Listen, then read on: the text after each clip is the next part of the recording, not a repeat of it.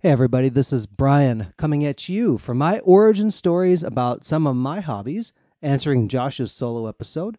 Here we go. We're going to put the intro right about here.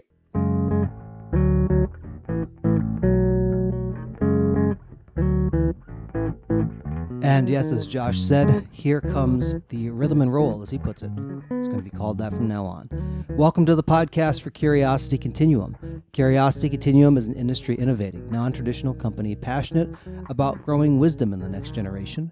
We're the essential bridge between the analog and digital worlds by building collaborative communities that unleash the power of adaptive expertise and innovation needed to thrive in the 21st century. We combine and mix essential elements needed to empower people to succeed in new ways not possible outside of a creative, creative, thoughtful, diverse community of fellow curious people. Follow us on your favorite podcast app to receive notifications of new content.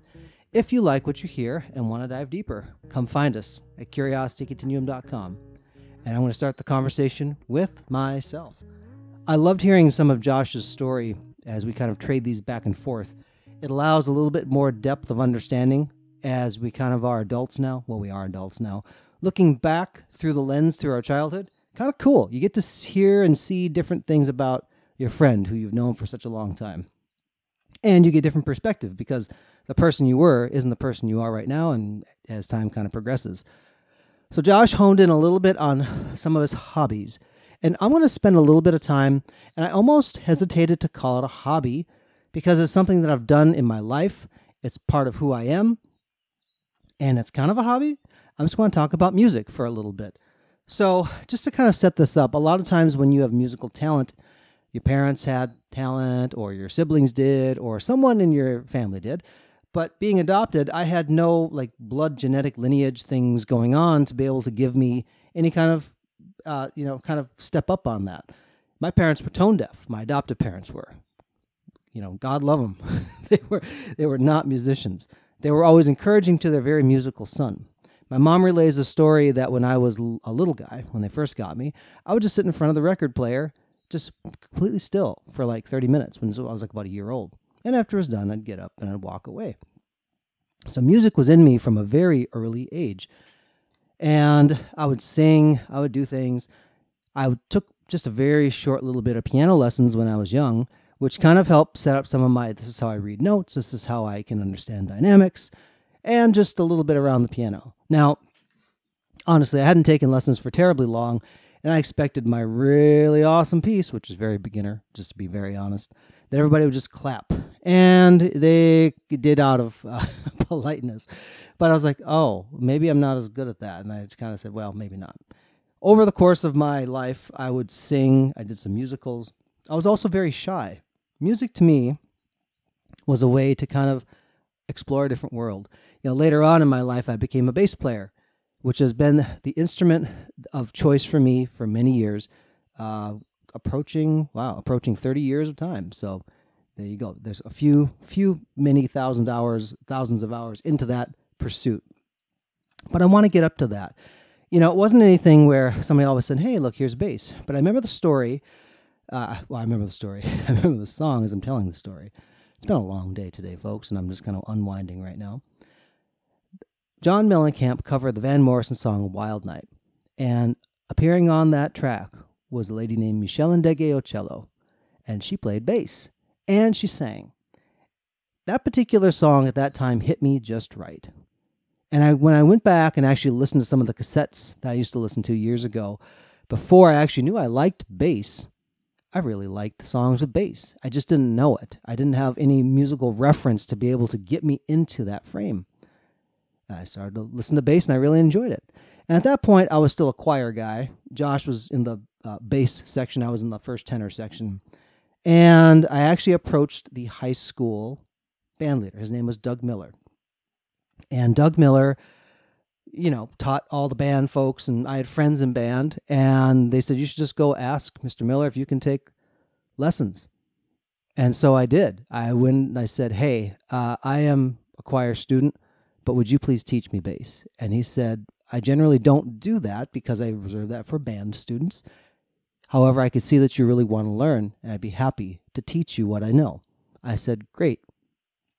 So My very first start, which was I think maybe like a month and a half, couple months, he got me started on the Mel Bay Book of Bass. It was electric bass. I can still picture it somewhere over yonder in all my storage of old study materials and things. But he got me started, and I had knew bupkis about the bass. I just knew that it sounded cool. And I'm like, boy, okay, I'm to go and practice this stuff. And you know, that book was actually very important to me. I know there's different musicians and there's different books depending on the method you learn.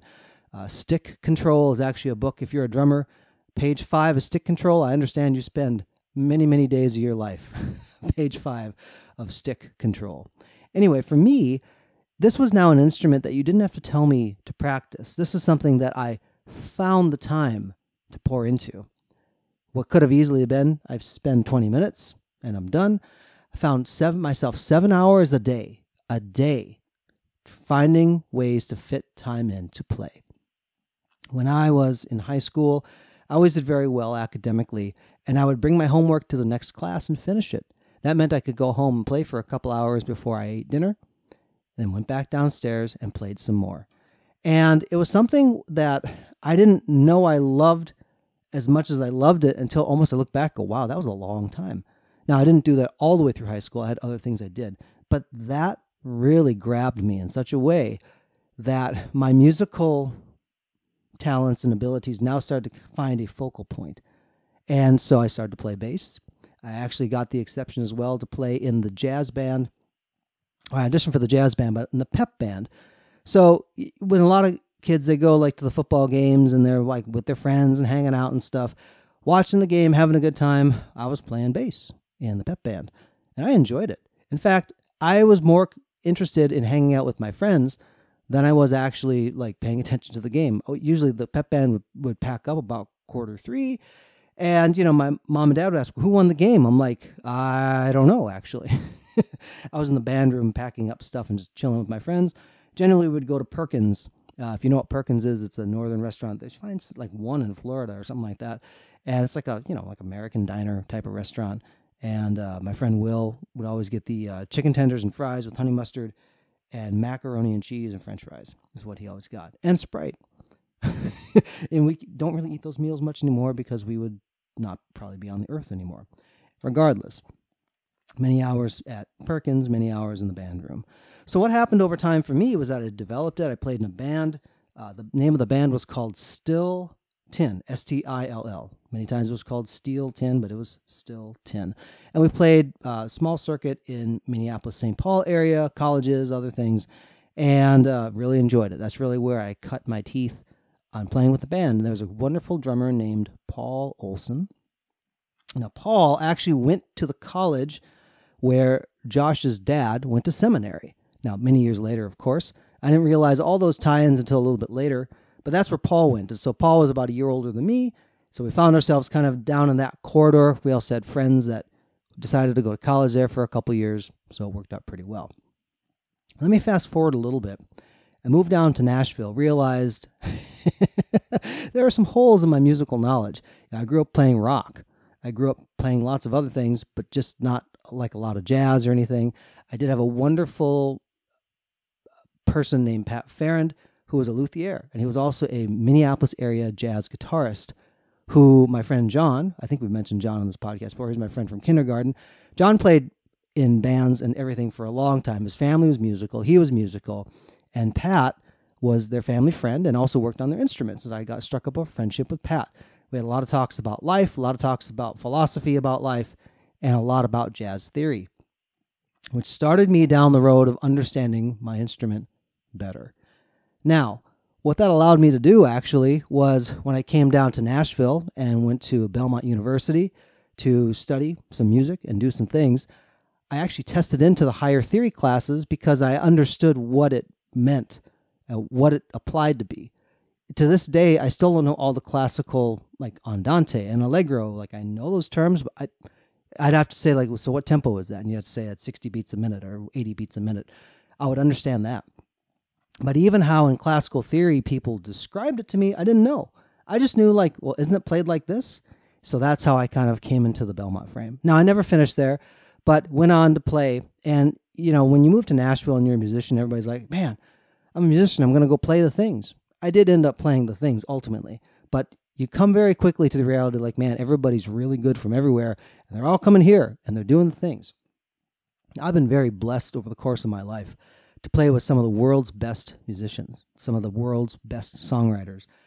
Had a great time doing it, worked a lot, worked hard at it, worked and built my ears up. Meaning, when I say build my ears up, when you're a musician, there's people who can read music and there's people who can improvise. It's like following a recipe and executing that recipe excellently, like reading, or uh, playing by ear, as you probably have heard the term before, and you're able to get into a song knowing kind of what you can drop in and kind of pick it up. That's understanding not only structure but harmonically where you are. There's a lot of things that go into ear training, uh, but you know those early parts of understanding jazz theory helped me hear those things that were a little bit interesting. Jazz in music is kind of like you have to eat your vegetables sometimes. That's how Sting, I think, actually kind of described it. Like when he did jazz studies, it's like take you know eating your vegetables. You have to do it because you got to know it. And uh, I kind of approached it the same way. I'm like, oh, I could I can eat my vegetables. I can do that. Now, I told you at the beginning of this whole thing, like I kind of hesitated to call it a hobby, and it's because really, uh, it, it, was part of you know what I did for a living. It's still things I fit in now and again. It's not my primary thrust in life anymore to be able to say, hey, I want to just do music full time, all time, all day, every day, nonstop. But it is an integral part of me, and I've been very fortunate that I've played at the uh, professional level played to stadiums, played to uh, small groups, large groups. I've enjoyed it all. I've learned something different. I've learned to show up, be on time. Well, I was already on time. That's a whole nother topic for another podcast. But I really took interest in it, not only about how to play, but how to, um, you know, listen to other players, see what they did, learn from other musicians, play, put myself in situations where I was the weakest musician in the bunch. And you come up. You kind of like, you got to, otherwise, it's all going to fall apart. And you learn that way. One of the beautiful things about being a musician is that there are many other musicians, and they know at one point, if anybody's a pro, they started out not a pro. And there were gracious people along the way that gave them opportunities to sit and to listen and to play and to ask questions. Music is kind of a built in mentorship model, sometimes by peer, sometimes by your same instrument, but it's a collaborative exercise. It's something that I enjoy tremendously, especially playing bass. And there are some wonderful bass solo pieces out there, but my preference is to play with an ensemble, to play with people and to play those fundamental notes stated in such a way that makes the song move forward. I take great joy in that. And sometimes it's like, well, didn't you play that same kind of line last song? It's like, well, bass players can be very repetitive sometimes, part of the gig. If you say, well, it's just the same line. But the way that you're interpreting that against what other musicians are doing provides that foundation where it's a kind of a safe spot for the music. I always enjoy doing that for people in musical senses and being that person behind the person. I'm very comfortable being not the person that's the shiny person waving their hands. I love a good front man, front woman, front person who can do all that stuff. I really enjoy playing low notes and holding down the fort. You know, when I talk about music also too, and I talk think about all the mentors, I just want to name some uh, out loud right now. There was a pianist in my church I grew up in named Janet Gassler. She was actually the pastor's mom, and she had perfect pitch. And she played, she could play anything, she could read anything, she could improvise anything. Years later, as an adult, when I went and heard her play again, I realized that the voices, when I say voices, like how you structure your chords and how she played melodies, influenced me, and I never knew it at the time. But she poured into my life, whether she knew it or not. She never gave me a lesson, I never asked her for that. But her musical voice influenced me. When we start talking about Pat Farrand, he influenced me by the time he spent with me to help me think about my instrument differently. When I moved to Nashville, there is a bevy of bass players who were gracious men. They all happened to be men at Nashville. When I first moved here, there was Otto Price, who at the time was playing with a band called DC Talk and has gone on to produce many other things and uh, wonderful, wonderful player. And he spent the time to talk with me and invite me into sessions that he was producing so I could listen to the bands and meet the other musicians. Thank you, Otto, for that.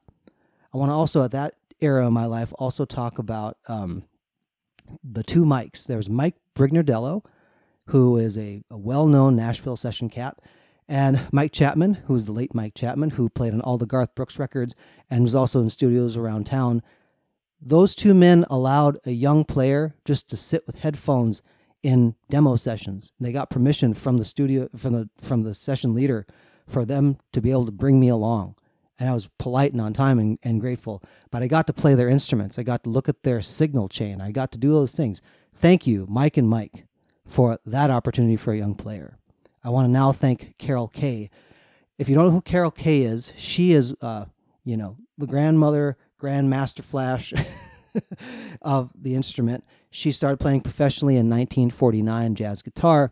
And the story goes, I believe in 1967, when an electric bass player did not show up on a gig, she picked it up and started to change the direction of that particular instrument. And she plays wonderfully. She has been on over 10,000 recordings and she took gave me lessons. My my teacher at Belmont University, who also call Roy Vogt, said when you go to California, I spent a small stint, which is another podcast for another day said make sure you take lessons from Carol. This is before really internet was terribly big, and there was two lessons with her that completely changed my life musically. They were so important in my musical development. Thank you, Carol, for that. Coming back to Nashville, many other players as well coming into my sphere, and just so I listen to, you know. And so when we talk about the hobby of music, it's a lifestyle for me. And what I've actually revisited finally at the end of this, saying, Brian, you've talked about your musical development. Is that a hobby? Well, you know, one of the hobbies that I am engaging in right now is actually the joy of listening to music, not trying to learn it for a gig, not trying to dissect it and say, okay, this is the things I'm going to do, or having to learn it, it's just enjoying listening to music. I remember when I was young, I loved listening to music, and there was nothing else. There was no other distraction. There was no other thing that was going on in terms of, hey, now I need to chart this song, or hey, this is going to be this gig at this time for this. I just listened to music. And I think some of that too, especially when I think about my friends. So, what do you want to do? Well, let's listen to some music. And we would just listen to the CD player and listen. now, when I go back and I listen to some of those songs that for me is nostalgia, some of them, but some of those things you have to understand I never actually learned on bass. So now if I go back, oh, that's what they did. Oh, that's why I think about it this way. I'm unpacking all the different influences that came at me that I wouldn't have necessarily had structured feedback from from any of my parents, but I caught a lot of this, and it's afforded me the opportunity to not only uh, enjoy music but have it be an integral part of my life. And in this phase, I'm taking the time to go back and listen and listen not having to do anything else but just enjoy the music and be in the moment and appreciate the art that people create. So that's my answer to Josh. He talked a little bit more about some things, but this is really part of who I am. At some point, I will do a solo episode talking about how I composed the theme song for Curiosity Continuum. There's a lot of thought that went behind it that you may not catch unless I tell you.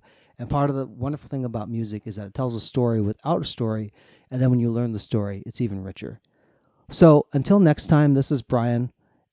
Please enjoy this solo episode and this outro track, which will be playing right now, Josh. And you can blend my voice over this. This is Brian for Curiosity Continuum. Thanks, folks.